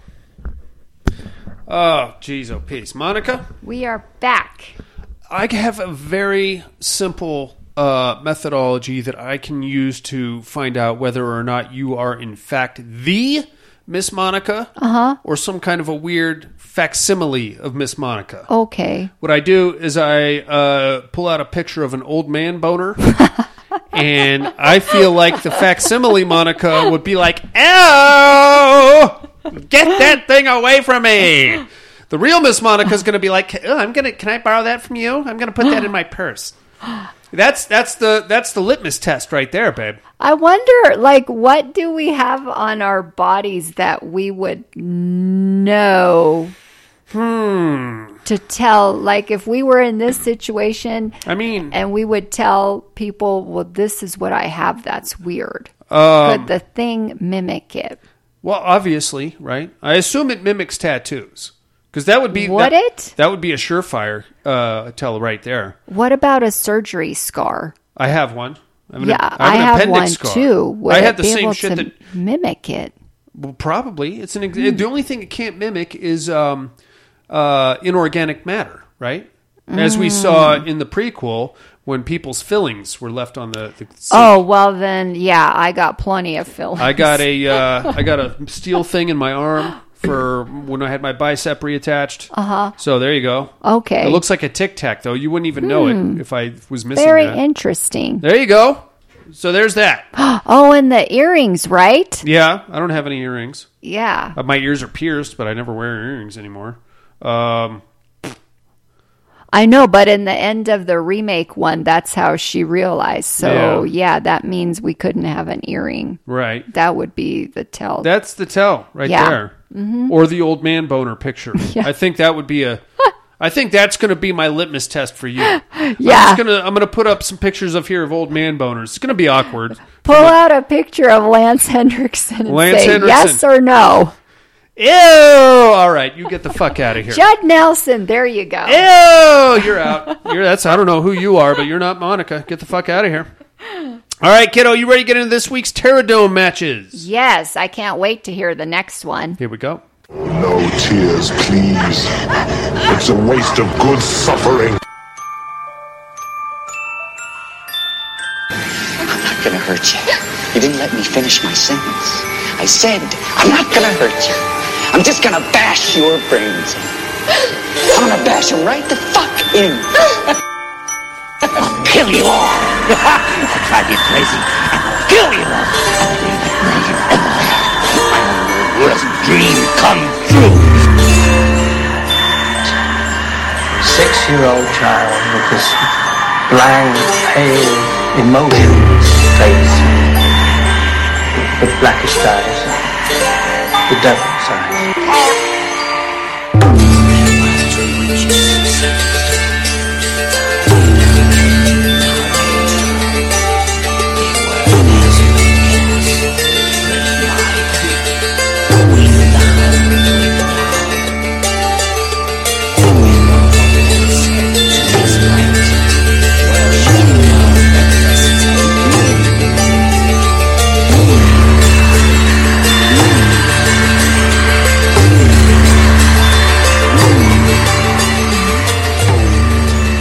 Welcome to the Terradome. Last week's winners up first. In the Inferno Conference, we were in round 2. We had Jet Jaguar versus Big Man Japan. Your winner with a vote of 6-3. My monster of the year, Big Man Japan. Woo! In his purple underwear. Have you seen Big Man Japan? Yeah, I saw a picture of it. Oh, have you seen the movie? No. You got to watch the movie. It's beautiful. I got to do that if I am drinking. The monsters that show up to fight Man Japan are absolutely bananas. One of them is nothing more than a leg with a head. Oh, God. And he just hops around. Where can I find the movie? Shudder. It's on Shudder right now. Oh, okay. Put it on. It's more of a comedy. When the parole officer is home and we're pounding down. Having a couple cocktails. We'll watch this. You're going to love it. You're going to love it. I'll tell you right now. My son makes me watch it at least twice a week. He loves it for some reason. I don't know. I don't get it. All right. Let's take a look at this week's matchup, shall we? We are in the Inferno Conference Round 3. Fighting out of the red corner at a height of 45 meters, weighing in at 50,000 tons. He is of the species Megaprimus. His strengths and his powers include strength, jaws, climbing, agility, and acute senses. He is King Kong. Ooh. And out of the blue corner, weighing in at 15,000 tons. Weighing or at a height of 50 meters, a wingspan of 120 meters, he is of the species Giant Pteranodon. His powers include flight, plate armor, and a lacerated beak. He is Rodan. Monica. Oh. This week's fight is King Kong versus Rodan. How say you? You're going to go with Kong. Absolutely. Okay, how's he going to catch Rodan? Rodan can fly. Well, the Kong can also swing from trees and stuff. He's not. You're going to find a tree big enough for him to swing on? All he has to do is knock that thing out of the sky. If he can, well, which I think is going to be a problem for him. I have to take Kong. Okay. Because I love silverbacks. All right. Monica's taking King Kong. I am taking Rodan because I think he's a dinosaur and he has the power of flight. And but he's not as smart as the Kong. He can still fly. That's all he has. And he's got a beak. In some of the earlier movies, there were different versions of Rodan. There was a fire Rodan who had like lava skin. Oh, God. So there's that. There was I think there was like an electric Rodan. I don't know. Rodan's not a very good monster, now that I think about it. But I've already made my vote, so yes. I'm sticking with Rodan. That is your Terradome matchup for the week, inmates. Come on, people, King Kong versus Rodan. I think Lance had King Kong. Is that right? Let me just check my list here. Did he? I'm jealous then. Lance did, in fact, have King Kong in this year's tournament. So, Lance, nice. You're up, dude. You better make something happen. 'Cause I feel like Rodan could possibly run away with this, which would be kind of silly. Either way, while you're pondering, your mental health hotline is area code 775-387-0275, or get us on the regular old email at thepaddedroom2011@hotmail.com. In the meantime, we've got to tell you what movies we watched this week in a little segment called What Are You Looking At?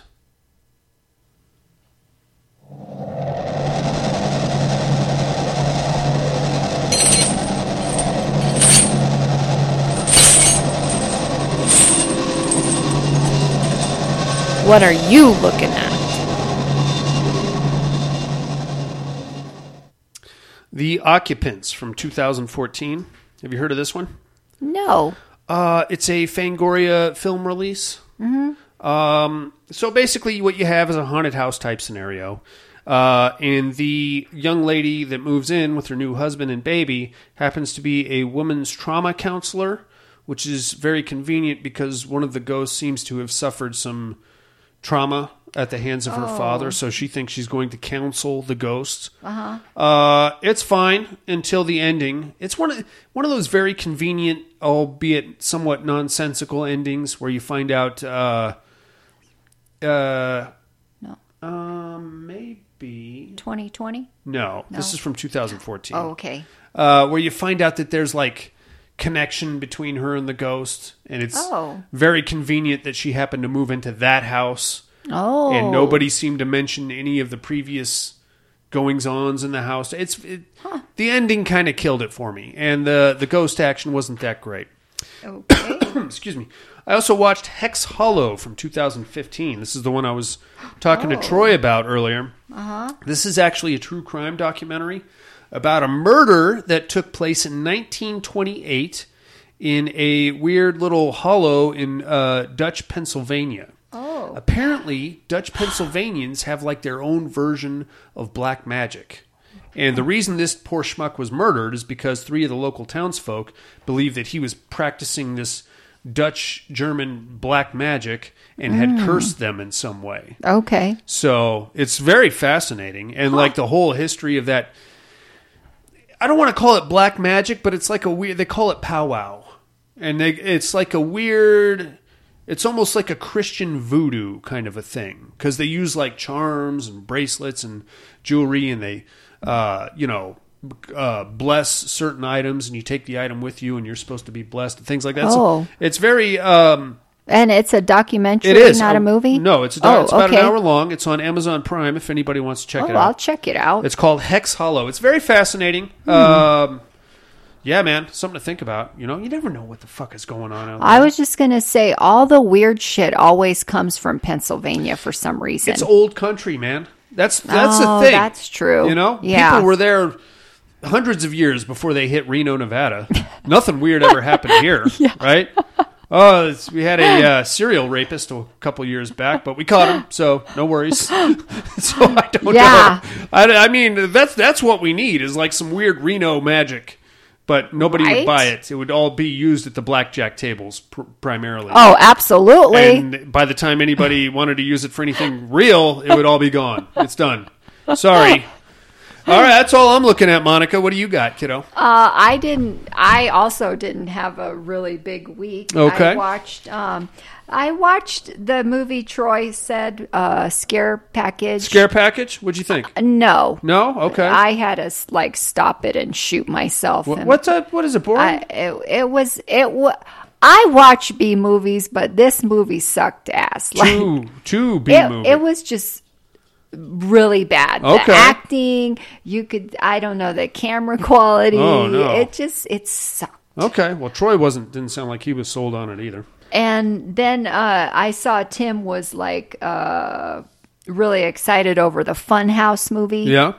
Oh, no. You're not impressed. You know. I could tell you right now, you're not impressed. Maybe I'm getting old, you but are. I don't appreciate these two-bit actors that really suck ass. Like, okay. Please, pull some people out of, like, acting school. Give me a little quality, at least. Well.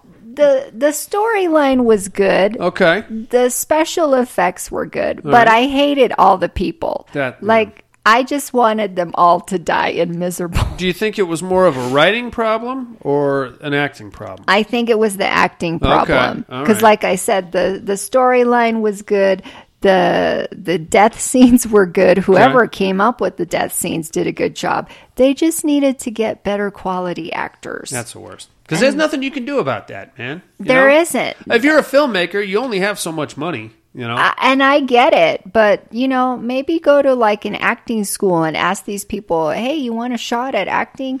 Well, if you're in like Tuscaloosa, Nebraska, I don't know where Tuscaloosa is. You know, I get it. You talk to the guy that works at Subway, he kind of looks like a serial killer. Hey, come on over. But obviously they had some money for this movie. Special effects, right? Yeah, okay. So they could have got a little better quality. All right. And then I watched You Should Have Left.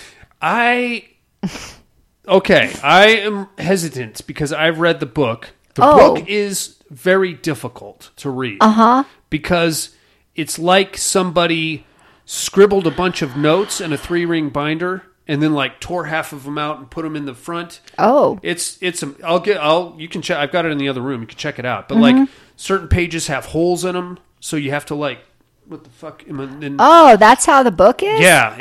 It's difficult, to say the least. It's called House of Leaves. Uh-huh. And I haven't seen the movie yet, but the way House of Leaves plays is that guy buys a house with his family and slowly comes to realize that the house is bigger dimensionally on the inside than it is on the outside, which is absolutely bizarro. Right. Then he goes on a little vacation, comes back, suddenly he's got an extra room. Yeah. And then he opens it up and he's like, there's a fucking dark hallway that just seems to go on forever. Uh-huh. Oh, you gave me goosebumps. Okay. Yeah. Is this how the movie goes?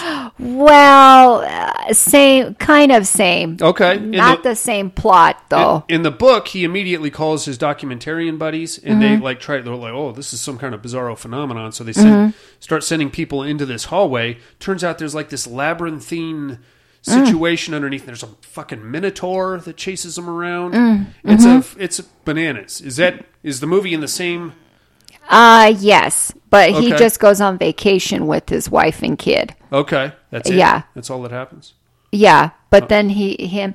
You know, the problem I had with this movie, and it was the little girl. I'm not sure how old she was, but she was way too fucking smart beyond her age. Oh, I hate that. She was like having like serious conversations with, you know what I mean? Yeah. Like when he was doing the measurements, he's like, well, that's odd. This side of the house is blah, blah, blah. And she's like, well, how can that be, Dad? That's just impossible. There's no logical explanation for that. And I'm like, okay, kids her age do not talk like this. Right.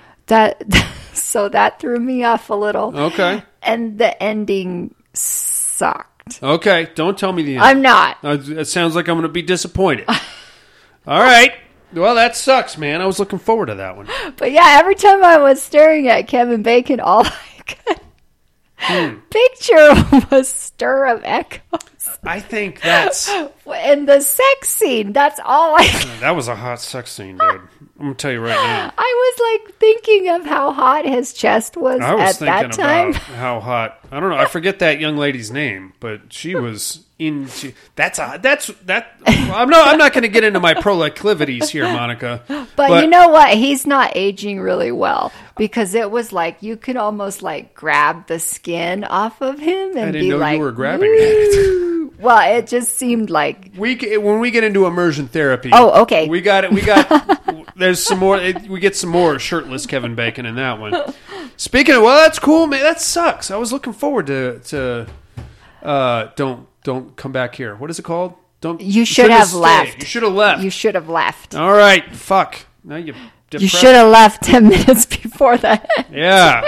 Shit. All right. How about some immersion therapy then? I should have left before you gave me that review. Fuck.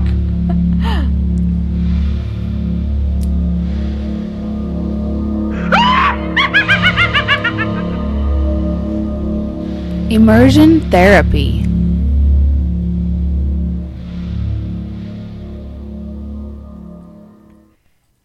Monica, you got a chance to check out The Darkness, also with Kevin Bacon? Yes. What'd you think? It's okay. It's fine. I don't know what it is about kids in horror movies, but they never. I mean, I don't mean to pull the mental disability card either, because this kid was autistic, and that's fine. Mm-hmm. But it seems like whenever they pull that, they just turn into pricks. The thing I kept thinking about in this movie and that kid was the kid from The Babadook. Oh. I would have twisted that little turd's head off at the neck. And this one wasn't as bad as the Babadook kid, but it was definitely like, come on, man, you got to work with me on this. Why are you setting things on fire? What are you doing here? Yeah, I don't understand that. But I don't know, man. It's standard ghost action. You know, you got the weird darkness and the shapes and the handprints showing up on stuff. Mm-hmm. Bring it back to some Native American business. Stuff like that. That daughter also pissed me off, right? Hello, overdramatic. Why do you keep touching everything? Oh! He just set up some toys, sweetie.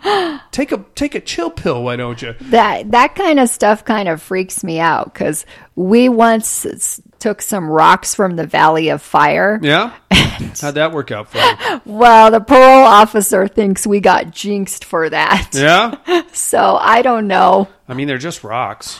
I know, but... Buddy of mine's a rock collector, which does not make any sense to me at all. But he goes to, like, weird places and looks for rocks. Oh. I don't... But, if we're in Native American country here in Reno... Right. You would think at some point he would have disturbed something. He's fine. Everything's cool. He goes out to Pyramid all the time looking for rocks. Well, maybe the gods like him. Maybe. He's a very happy guy. Very positive type of a dude. Yeah. I don't know, man. Darkness, I say, it's fine. It's standard ghost fare. Kevin Bacon, you knew right off the bat he was cheating on her, right? I mean, like 5 minutes in when he comes walking out of the hills with what's-his-name's wife, you're like... That would be a little odd to me. What are you doing up in the hills? With yeah, I would be like, why are you two going? And then all of a sudden his super hot secretary shows up and she's like, you want to have a drink? He's trying to be a good boy. He's trying to be a good boy. These fucking chicks are throwing themselves at him. I know. Why? I don't know. I think it's because... Footloose? Totally. He had a very nice hair situation in this movie. I'll give him that. His hair, Monica. Yes. Are you looking like a John Travolta? He didn't have any hair left. Kevin Bacon's hair has held up, yeah. I would say, if nothing else. And as far, he's got to be in his 60s at least, right? Maybe late 50s. Still willing to do a topless scene in the bed and try to climb all over Rhoda Mitchell. Yeah. I think because he thinks, he's still pretty hot. He doesn't look bad for somebody his age. Yeah. Right? I mean, he's not, his wife. I've never been into Kira Sedgwick. She has always had like a weird man face to me. Is she older than probably by 20 years? No, not that many years. Probably, though. But, I mean, for being as old as he is and being willing to take a shirt off, have a sex scene with Rhoda Mitchell, it could have been a lot worse. Yeah. He's staying in shape. He is staying in shape. So good for him. Is there a sex scene in that House of Leaves movie? Don't Get Out, or You Shouldn't Have Stayed? You Should Have Left. There is a scene with him and her. In the book, his wife bangs one of the documentarians. Hmm. There's cameras set up all over the place. And they catch it all on. All right, never mind. We'll, This had an uncomfortable situation. Okay, then. I'm just going to get right past into that. Because he finds a burner phone that she has. Yeah. Well. I was just like sinking down. We just struck a fucking nerve. Yeah, it was not good. Oh, did you watch that with a parole officer? He watched it on the other side of the world. Let's keep it over there. Yeah. Hopefully we can forget about that before he comes back, Monica. You look out. All righty. Your immersion therapy for this week, inmates, is going to be Good Boy from 2020, and that is streaming on Hulu at present. It's part of their Into the Dark franchise. Yeah. Stars Judy Greer and McKinley Freeman. Something about a dog that will... It's like a hitman, I think, from what I gathered. Oh, yeah. It'll take care of any of your problems. Oh, yeah. So, just get upset and your dog will be there for the rescue. My dogs are dumb as shit. They're not going to do anything. They can't make it through the fucking screen door without blowing the fucking thing out. Yeah. Hey, go take care of my boss, will you, Rubble? Oh, I realized my dogs are so loyal. Yeah? When we were at the park the other day, I let them in the park. And I go to slam the door, and it does the dink, and I'm like, what the fuck? The door's not closing. So I'm like, oh my God, how am I supposed to get four of these guys home? And I'm like 5 miles away. Oh boy. So I look in the latch, flipped up and stayed in the up position, and I couldn't, my finger was not strong enough to stick in there and pull the latch down. So, and they're standing there watching me. They're not leaving to go mingle. Yeah. And they're like, Mom, are you coming? Well, that's good. And I'm like, guys, I can't leave. Yeah. So I'm trying to figure out, I pull out the net, the cargo net, and I'm like, okay, I can tie this off and tie the door down and we can make it home safely. But luckily somebody had a screwdriver there. Nice. Lucked out on that. But that proved to me how loyal they were. Yeah, my dog's history. Gone in the wind. I'll have to wait for the Humane Society to call me and tell me they've chipped him somewhere. Beautiful. Good for you and good for your dogs, Monica. I think it's time to educate you, baby doll.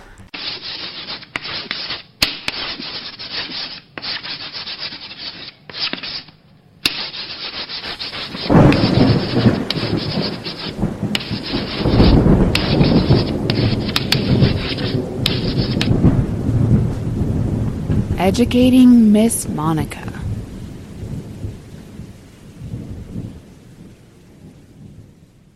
Yes. Hit us with those clues from last week one time.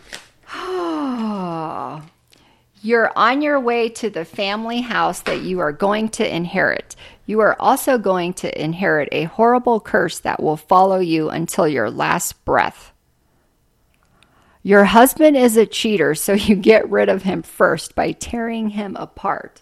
The doctor you're in love with has a wife, so now you have to get rid of her next.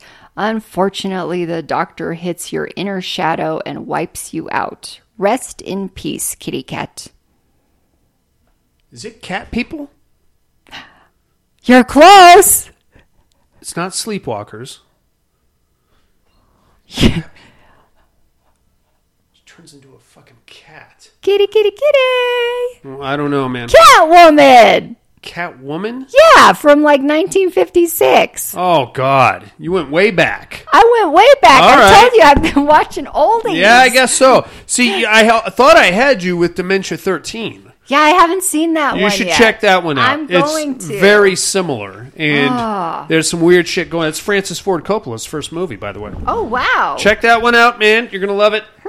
Fucking Catwoman out of nowhere. All right, dude. Okay. Give us your clues for this week. This one should be right up your alley. Oh, fuck yourself. Clue number one. He said on one condition, I get to come with you. Okay. She agreed. All right. And that was his last goodbye as he took an arrow through his face. He said, I don't believe in mermaids. It's not possible, but I'll try it anyway. She came and ate his leg, and now he's a merman. Ha ha ha. Clue 5. He was sick in bed. No one knew what was wrong with him until the good doctor showed up and staked him in the heart. Well, I guess it's over for him now. What are we? Mermaids? Vampires, perhaps? Staked him in the heart with the good doctor. I feel like mermaids is some kind of a fucking ruse. Some throwaway line of dialogue that you put in there to throw me off, Monica. No. Right up my alley. All right, think about that, inmates. I'm going to have to ponder that one. You're going to hate yourself. No, I'm going to hate you, is what usually happens. You're going to be like, damn it. You fucking fuck. All right, shit. All right, inmates. As usual, like, comment, subscribe wherever you found this show. That helps us out quite a bit with our visibility. We do have a Patreon campaign running. You could be the proud owner of the month of July. All it takes is a $5 donation. You get to pick our movies for July or a theme, or if you have a random list of movies you want us to do, as long as they're somewhat horror-related, we'll cover them for you and tell us what we thought. In the meantime, join us next week for The Night Evelyn Came Out of Her Grave from 1971. Italiano. It's very sexual, as I recall. Oh, my. Of course that's why you would pick it. Of course. You're not going to be here next week anyway, so what are you worried about? Well, I'm still going to watch it. You're going to love it. There's lots of bush in it. Oh, boy. Lots of pubes. Kevin, we accidentally deleted your email and lost your last movie, so we're going to go with this one instead. Hope you enjoy it. In the meantime, for Miss Monica, Buddy in Absentia, Dumb Shit Dogs, Fingers That Aren't Strong Enough to Close Dog Gate Latches, Old Man Boners, Things from Another World, Ways to Identify Your Friends When You Can't Figure Out If They Actually Are Your Friends or Not, Snow, Being Trapped in the Snow, and The Padded Room Podcast. I'm afraid visiting hours are over. Bye, guys. Have a great week.